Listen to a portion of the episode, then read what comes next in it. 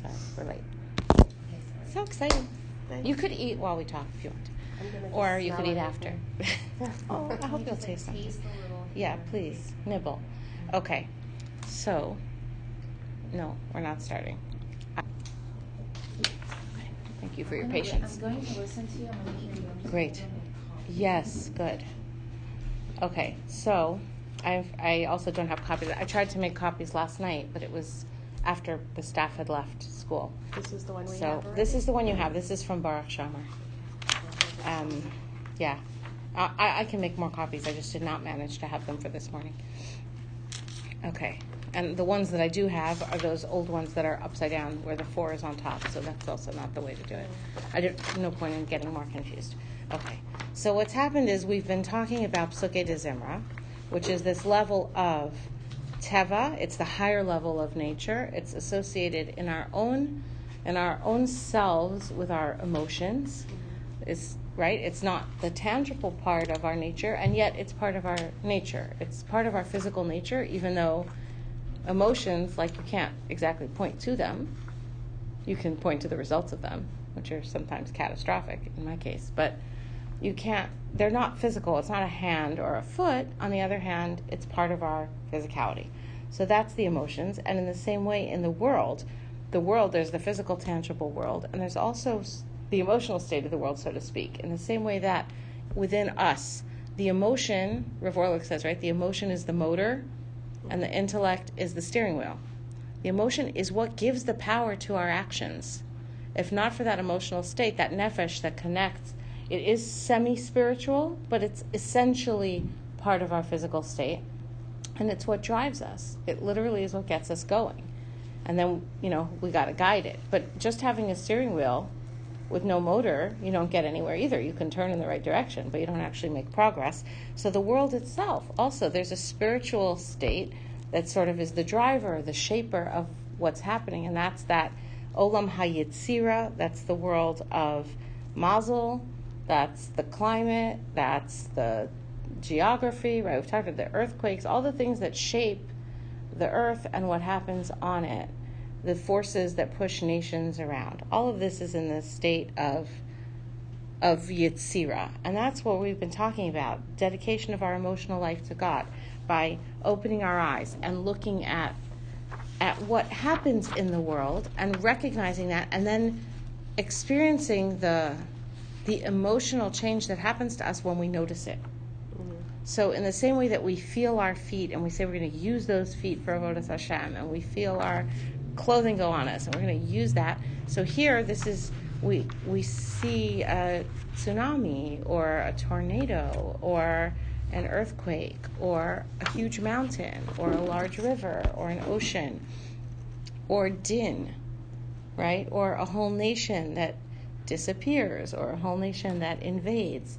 All these kinds of mega events, and they cause us to feel awe. And we take this step back and we're like, whoa, that's scary. Okay, so that that emotional experience and then recognizing that that emotional experience is something Hashem created. He's something much, much bigger than that, so to speak, and much stronger. That's just part of his creation. So that's Rav Hirsch described the avoda way back when, the avoda of Psuke de Zimra. Yeah, come in. We're just starting. Don't panic. well, I have a few quotes from him, but he just this. Sorry, this is not his description of the avoda of Psuke de Zimra, but it is his description of Yira of Yira of Yira Shemayim. We contemplate the all-conquering omnipotence of God. Here too, we learn that unshakable trust, which enables us to withstand all the vicissitudes of life and even death itself. Okay, this is going. Like, we learned this. We've read it more than once, but it was a while ago. Okay, in contemplating Hashem's all-conquering omnipotence, which is terrifying, we actually learn to have a feeling of security. This is, you know, I must have mentioned this. I have a friend who says, I'm just not willing to think that God causes these terrible diseases or whatever it is, terrorism. It, you know, so her relationship with God is a little bit strange anyway, but I, it's not an unusual sentiment, Mm-hmm. Right? It must be that people are doing that because, and and it, it, it actually comes from outside culture to a great extent, but this, like, well, because, right, in Christian belief, which I'm not here to teach, even if I would be expert in it, which fortunately I'm not, right? Since they don't want to think that God could be anything other than warm and fuzzy, therefore there's a devil or Satan who is working against God and out of his control. Now, how they deal with that theologically, I have no idea. Like, because what does that say about your God? Yeah, I have a It's out friend of his that control. too, and I never know what to say to her. It's Like, very difficult. I can't But believe in a God that took my mother. I can't believe in a God that. So I think that what people really are saying, and I don't know that it's right to tell them, but I think what people are really saying in that is, I can't feel safe with the God who took my mother. Mhm. Or I can't cope. I with can't- tragic event. I can't cope with the event. But that anger, meaning, because it's not, some, it's not necessarily, people are not necessarily saying they don't believe in God. Sometimes they are. They're saying, well, I don't believe in him, and then I'm going to do this to show him that I don't believe in him, which is the opposite. Right. Right? So I think what people are expressing is that is terrifying. Like, how do you deal with that? How do you deal with somebody say, "Well, you love me or you don't love me? Do you hate me?" Right. That's a very upsetting thing. But there is an element to which really, but that avoiding it, avoiding thinking of Hashem that way, avoiding realizing that He is the force behind all the power, what it does is it leaves you always in that unhappy state and fearful state. Because if if God weren't in charge of those things, of terrorists and all these other horrible things, right? Then who's in charge? Nobody. That's actually scarier. That means I have to be afraid of everything. That's anxiety. Anxiety is every noise you hear makes you jump. Anxiety is, you know, you can't fall asleep at nights because there's so many things to worry about. There, and you don't have control over them, over it if you don't and either no one else has control, or whoever does have control is is not where you could reach them or willing to hear you, or is it or is not sentient. You know, an earthquake. Who you can talk to about that? Right. So what Rav Hirsch is telling us is actually a deep, it's a deep psychological secret as well, which is that here too, meaning in the contemplation of the all conquering omnipotence of God, and he's not trying to play down how terrifying that is. If anything, he's trying to say, you gotta face it. You have to look at it. Here too, we learn that unshakable trust, which enables us to withstand all the vicissitudes of life and even death itself, and which enables all those pervaded with the genuine fear of God to unlearn the fear of human power or natural force, and in its place, to acquire the skill of passing calmly and serenely through all the trials that are part of daily living. Because there is somebody in charge. And he there is nothing, no Satan, no nothing, who's stronger than him. Which means that it may be terrifying to face God, and it should be. But if you are terrified to face God, then nothing else scares you. You Nothing scares you. No, it pushes you in the right direction. Well, I Being mean, afraid it- it- of Hashem, it. yeah. Un it learning fear of God unlearns you fear of anything else. And therefore you are able to go through life calmly because you know you're in good hands. Ellie- Well, that's the next step is knowing you're in good hands, loving hands, and that's where we're going to be moving to. Ellie Berlin told me when when I was pregnant with um, my youngest and I was having you know issues. He told me that he worked on a rabbi, and the rabbi had he said he had no knots, nothing. He, and he said, "What do you do?" He said, "Every morning when I daven, I give all the problems to God. He's gonna take care of it." I'm like, "Wow, that's something." And that's reality. I know. So Right? I try to think like when we that, think like, about it, like we do get tense, and it's so like it is up to God anyway. He's Right. got the problem, so And we have He's holding it. So it's us who's not right. right? Like it's us. Okay. So that was to go back. That was just like a brief tour back to say, what have we been doing? Mm-hmm. All this time, what have we been doing? And that's what we've been doing. Okay. The Sefer Baruch Sha'amar, and we did um, hint to this a long time ago, maybe more than hint. I may have even quoted this Gemara, but it's I think a good sum up of where we get to in Psuke de Zimra as a whole. He says this closing bracha of Psuke de, of Baruch Sha'amar, Melech Mehulal Batish Vachos. Okay, we have. Blessed are you, Hashem, Melech, the King, Mehulal, praised or praise reflecting, right? Batish Bachos, through praises.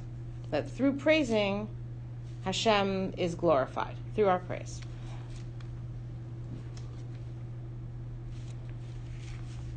He says, Lonis ba'er yafe inyan lashon zeh. It's not really clear to us what this bracha is saying. I mean, this is Baruch Sha'amar is the bracha for Psukkah Zimra. So this bracha is supposed to be telling us what we're about to do, the mitzvah of Psukkah Zimra, and that bracha is summed up as Melech Mehulal Batish Bachos.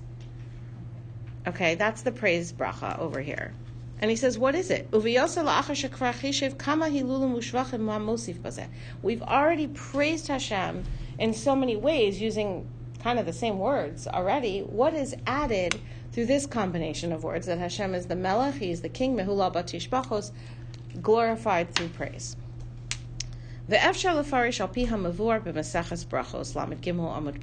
We can explain this according to what has been explained to us, or explaining a Gemara in Brachos. It happened once that a person came and stood before the Amud. He's, he's leading the davening. The Kara benusach and he called out as the nusach So what happens? You say Shemona Esrei quietly, each person alone, right, in a minyan, let's say, and then one person reads out loud the same thing. So what's Shemona Esrei? Baruch Atah Hashem, Elokeinu, Elokei Avosenu, Elokei Abraham, Elokei Yitzchak, Elokei Yaakov, mm-hmm. Hakel, Hagadol, Hagibor, Vehanora, Kel Elyon. That lashon, we're not up to this, is from Shemona Esrei. That lashon is something Moshe Rabbeinu said. It's in the Torah. Okay. This man got up in this Gemara in Brachos and he said, Hakel, Hagadol, Hagibor, Vehanora, Vehadir, Vehachazak, Vehamitz, Vehanechba. He said, God who is Hakel, the mighty one, Hagadol, the great one, Hagibor, Hanora, that's what we usually say. Then he went on to say, Vehadir, powerful, Hechazak, and strong, Vehamitz, and also very strong, Vehanichbad, and respected, Ve'od and other such descriptors, other adjectives. The Hikpid alav Chacham Echad, and one wise man was had was makbid on him appropriately. So this is not a case of what Rabbi Goldberg's teaching on Thursdays, where hakpada he's defining as when we are makbid, like in a bad way, Yeah. right? Like uh, out of out of proportion. This is a correct response. In this case, it means he he was particular. He called him out on it. The amarlo belashon kpeda, and he said to him in a a language of kpeda of of mattering. And he said, "No, there's a problem here." He called him out and he said in a wondering, like a almost sarcastic way, Haim siamtinhu lechulhu shivche demari. Has his honored sir finished up all of his praises? That all? Right. Okay. Now this man said much more than what it says in Shemona Esrei to praise Hashem. And this wise man says, oh yeah, is that all? Right. Okay. Klomar, in other words, kedib Kimidafaret harbe toarim. If you, when a person gives a lot of praise, if you go on and on, mashma depiret komashiyeshlo, then the, the implication is that when you finish, you have said all the praises there are. Okay? There aren't other ones because if there were, you would have said them. If you say lots of praise, then the suggestion is that that's how much there is.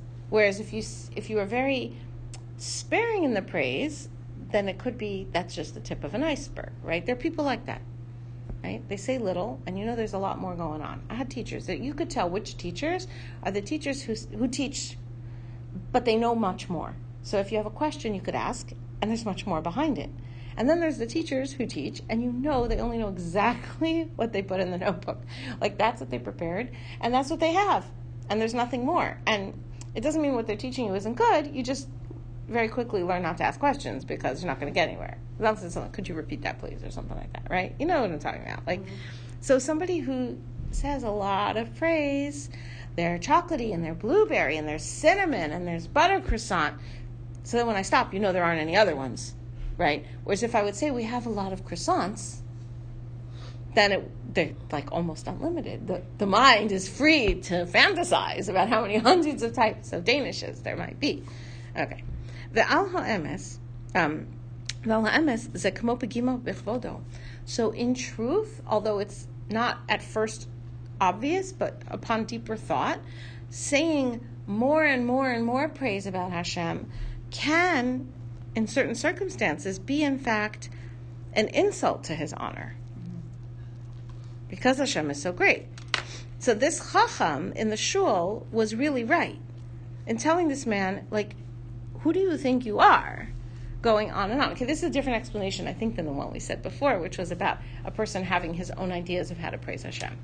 Even the Anshe Knesset Hagdola in Shemona Esrei, they took Moshe Rabbeinu's words. Do you know what I'm saying? They themselves weren't going to go out on a limb and start saying, I know what God is like. He added on. He said, Hakel Hagadol Hagibor Vehanora. That's proper. And then he said, Veha'adir Vehechazak Vehamitz Vehanechbad. He wanted to add more curly cues to the praise. And what this man, what the Chacham said to him was, yeah, is that all? Like, how do you know when to stop?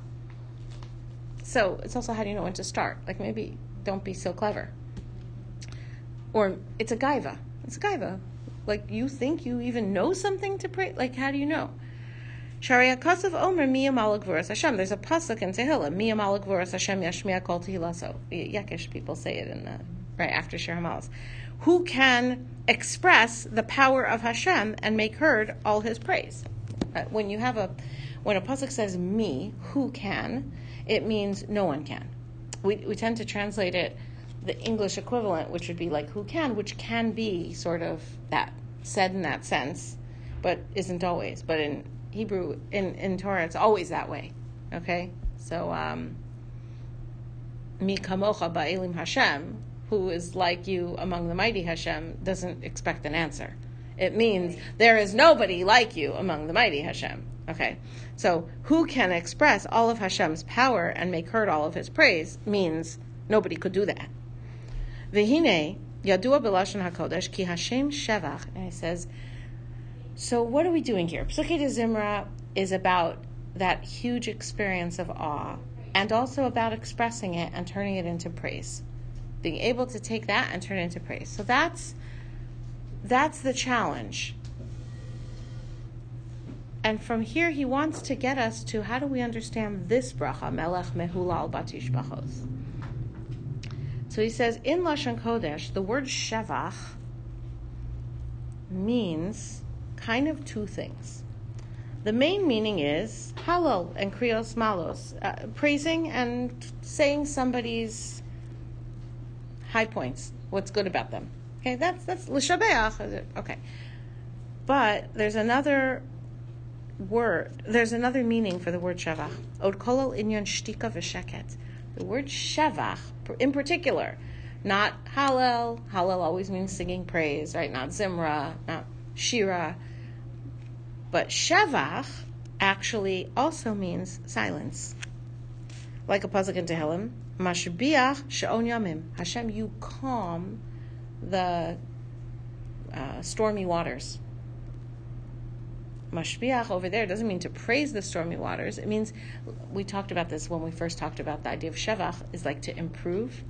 So if something is very stormy, then mashbiach is to calm it.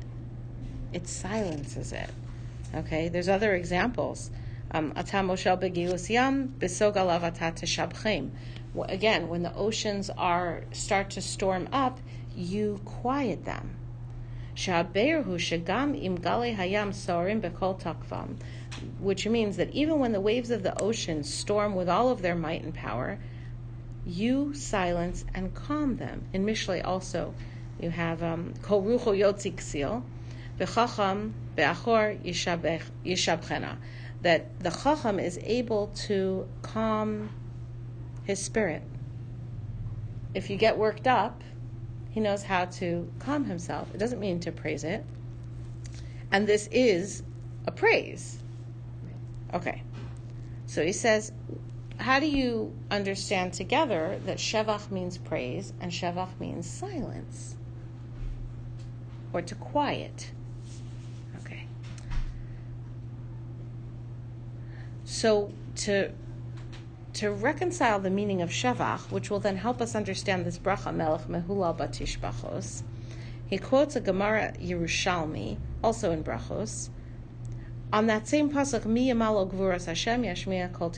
Who can, nobody could express all the praise of God, all the strength of God.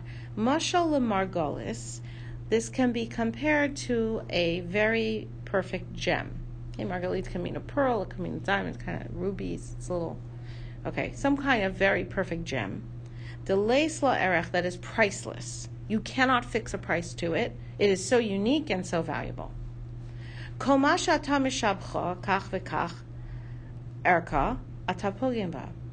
The more you try to fix a price to it, the more you insult it.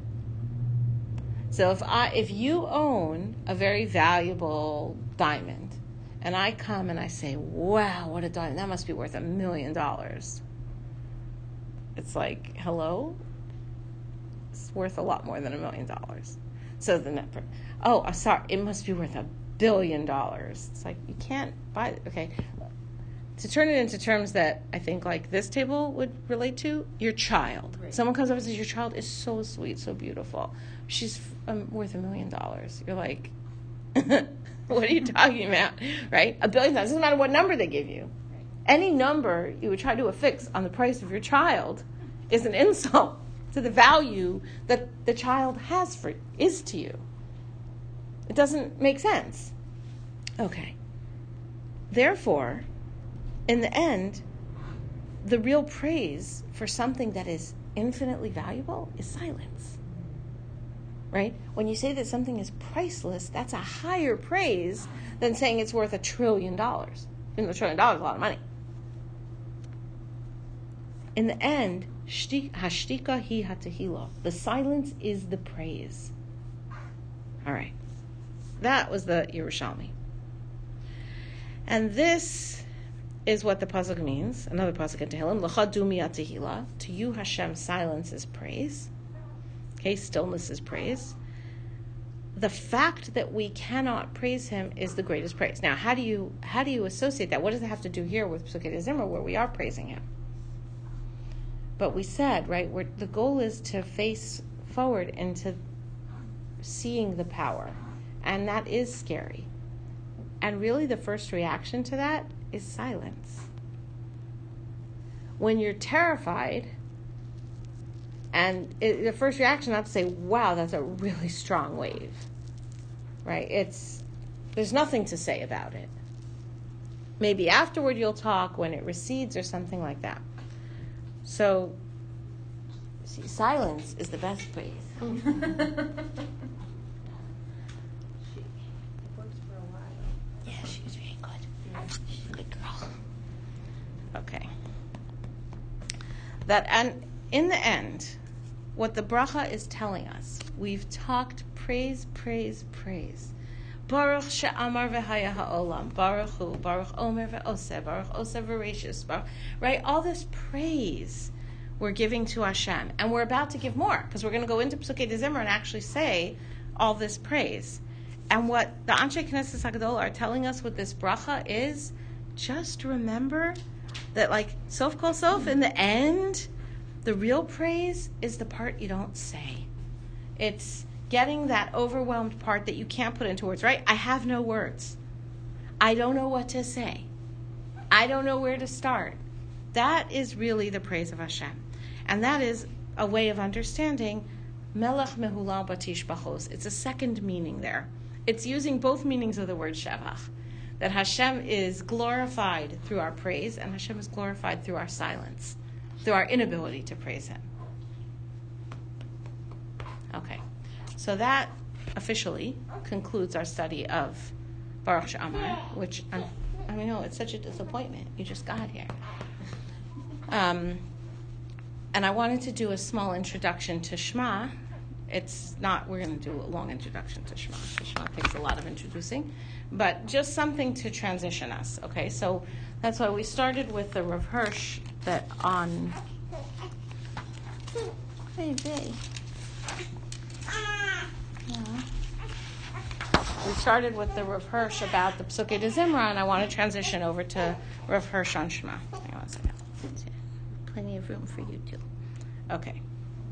So here I excerpted, this is from Rav Hirsch and Chorev, and he gives sort of an overview of the whole davening service. So I just excerpted out this transition from de Zimra to Shema. The day begins. Creation awakes. Another span is given to life, being newly created for the millionth time. You are also awakened and given back anew to life. What is it, this newly awakened world around you and in you? Who is it that appears to your inner self in all this awakening? It is God who is revealed to you by the history of your ancestors, who in every age and generation is the Almighty, the all sustaining, judging, and guiding providence. Okay, so this is this eye opening experience of Psuke de Zimra. Is the revelation of God to each of us that happens when we look at the history of our own family and realize that that he has we see him suddenly almighty all sustaining judging and guiding. I mean these are this is powerful stuff. It sounds great until you're watching it and then it's pretty scary and wonderful. Okay. So this has to lead us to think what should you be in this newly awakened world? I'm sorry i'm sorry. What should you be in this newly awakened world? What should you be in this choir of servants? You should also be a servant. Okay, so you've seen the sun, you've seen the moon, you've seen the stars, right? All these powers. Who are you going to be? You look around, you say, So what's my role? Mm-hmm. If I look in Psuke de Zimra at human history, if I look at Psuke de Zimra at the oceans and the seas and the stars and all the, right? All the things that are created and they all sing out praise of Hashem just by existing and doing His will so then why am I here? That is the next step of thinking that Psuke de Zimra is supposed to lead us to. That is our transition from Psuke de Zimra to Shema, is a line of thinking that says, so what does this mean about me? Who am I supposed to be? What do I have to offer? If God has suns and moons and stars and mountains and waterfalls and oceans and what does he need me for? What can I possibly contribute? Why am I here? What is my role? You should also be a servant and also should dedicate all your powers unitedly to his service. Okay, so now we start inching up the ladder from the world of emotion to and the world of the natural forces to the world of the malachim. Now, the malachim are not the natural forces. They command the natural forces, or rather, command is the wrong word. They uh, activate the natural forces. Hashem typically, not always, but typically it seems, so they say, that Hashem will send a malach to activate a natural force. That that's somehow the process in general. Okay. And we know that malachim are 100% united to serving Hashem, right? They don't have conflict of a Yetzer Hara. There's no like split ter- torn priorities or anything going on with Malachim. So we're going to struggle up toward the level of mind and intellect, meaning making choices, saying, who should I be? I can choose who I can be. Because until now, I've been reacting. Until now, I've looked at the world and then reacted, which is important. Understanding the emotional reaction to what I see in Hashem's creation but the next step is to say, so what am I going to do about it? That's choice. That's thought. That's not just reactive anymore. That's proactive. I'm saying I'm going to think about it and make a decision as to what I'm going to do, which means I'm not being ruled by the first le- level, which was guf, or the second level, which is regesh. Now I'm going to be at the level of secha.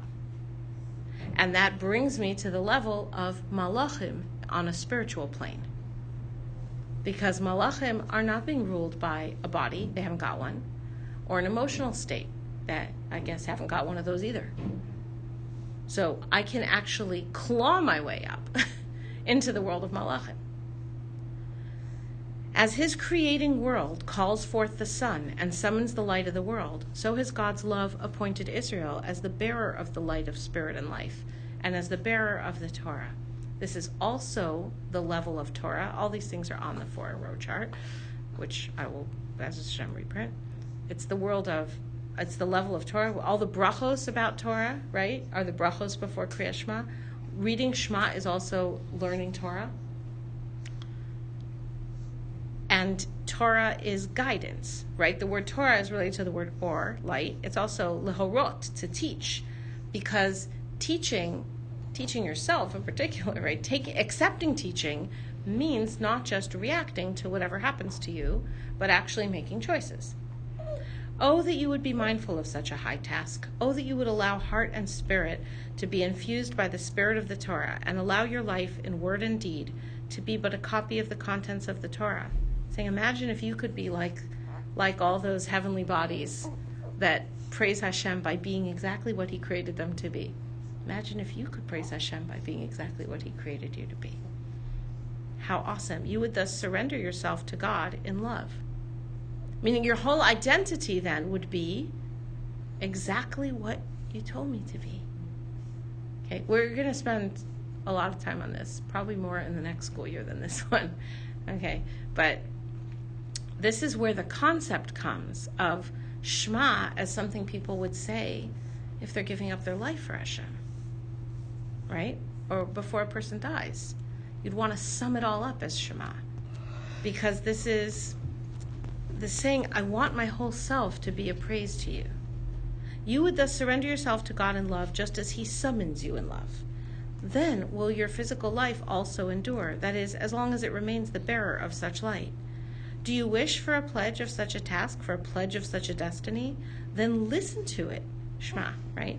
In the words in which God Himself has declared it unto you. In other words, you want to know, you want God to tell you that, yeah, like if you give yourself all the way to Him, then your life will be forever and ever and ever.